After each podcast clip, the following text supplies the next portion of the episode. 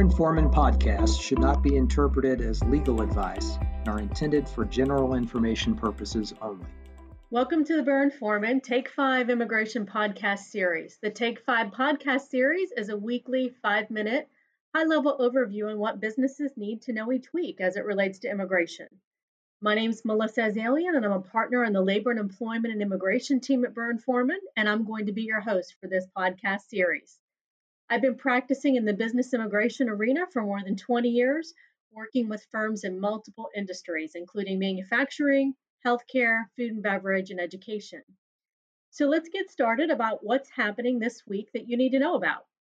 Today, we're going to talk about important I 9 and E Verify rules as employees return to the workforce. I 9 and E Verify rules are enforced by the U.S. Department of Homeland Security and apply to employers hiring workers in the U.S.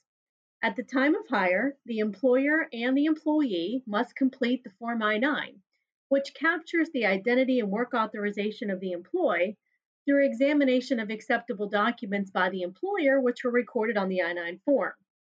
All of the parties have to sign and date the I 9 form. Now, some employers complete a paper version of the I 9 form, others have opted for an electronic I 9 system. But regardless of the completion method, the employer must generally visibly and physically examine original documents and record those on the form in Section 2. It's not acceptable, for example, for an employer to review scanned documents or use a copy of a document for I 9 purposes. In March, the Department of Homeland Security issued guidance stating that employers taking physical proximity precautions due to COVID are not required to review the employee's document in person and can inspect the Section 2 documents remotely, for example, over video link or fax or email.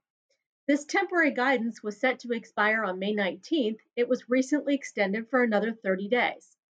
Now, the guidance makes clear that the employer must obtain, inspect, and retain copies of the documents within three business days from the date of hire for purposes of completing Section 2.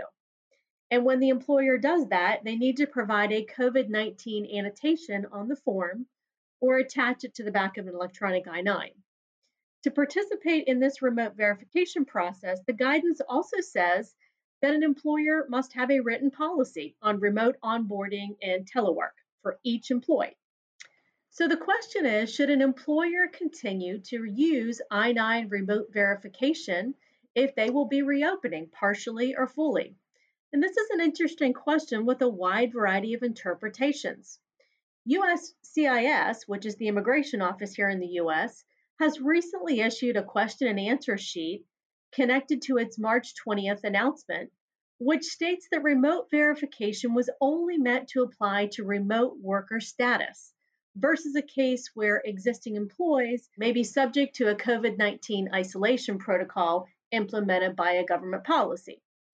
But the March 20th announcement stated that relaxing the in person requirement applied to employers and workplaces that are operating remotely.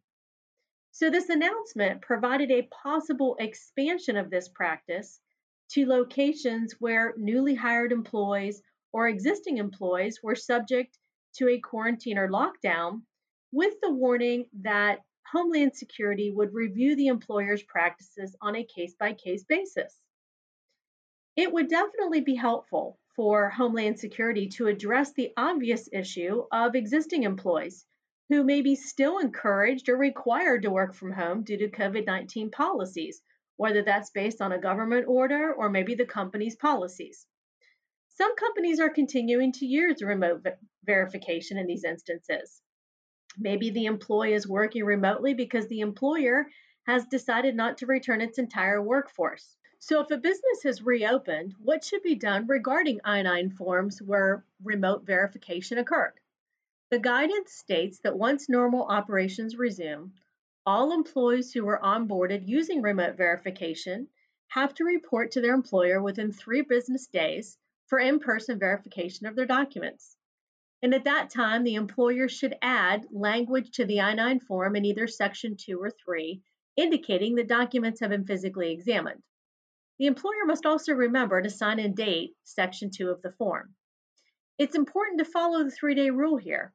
In the event of an ICE audit, investigators often assess timely completion of I 9 forms, and that can really be helpful to show good faith compliance. So, a couple of final tips about I 9 and E Verify. Let's talk about List B expired documents.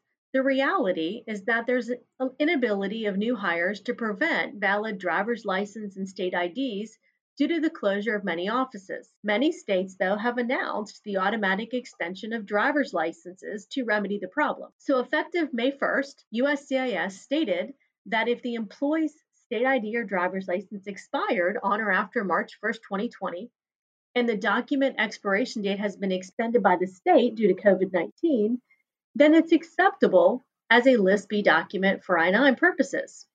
And this rule really applies to any List B identity document. Employers can attach a copy of the State Motor Vehicle Department's webpage or other notice indicating that their documents have been extended. And lastly, have there been any changes with eVerify in light of COVID 19? Even with the temporary guidance on remote I 9 verification, employers are still required to create cases for new hires within three business days from the date of hire in eVerify.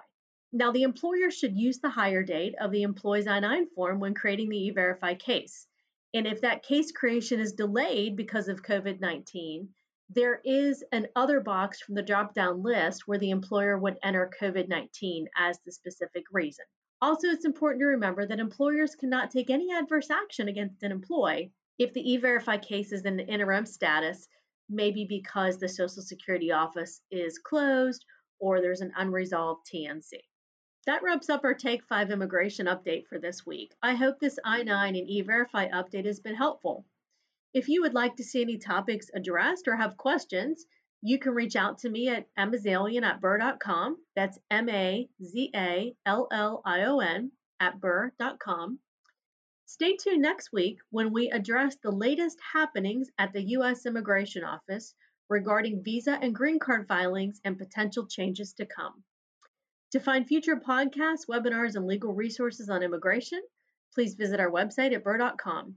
This series is also available on Apple Podcast. Thank you for listening and have a great day.